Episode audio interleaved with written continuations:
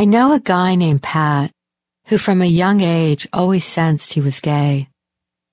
But he grew up in a strict Southern fundamentalist family, so coming out felt impossible. Hiding his true self had caused him such heartbreak and stress. He developed a ferocious red rash all over his body. When he turned 20, he finally succumbed to his family's pressure and went to a singles dance at their church. His mom kept insisting he hadn't met the right girl yet. What a nightmare.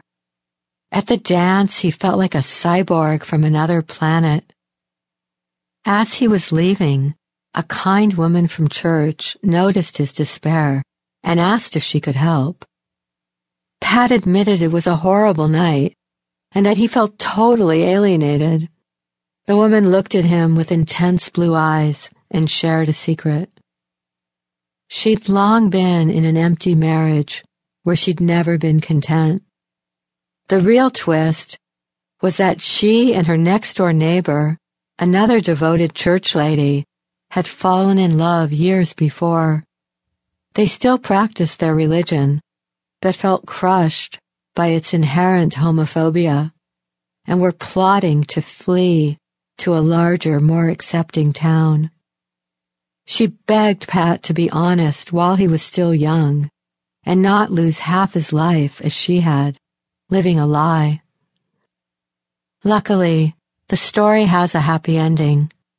The two churchwomen eventually escaped to the open-minded haven of Atlanta.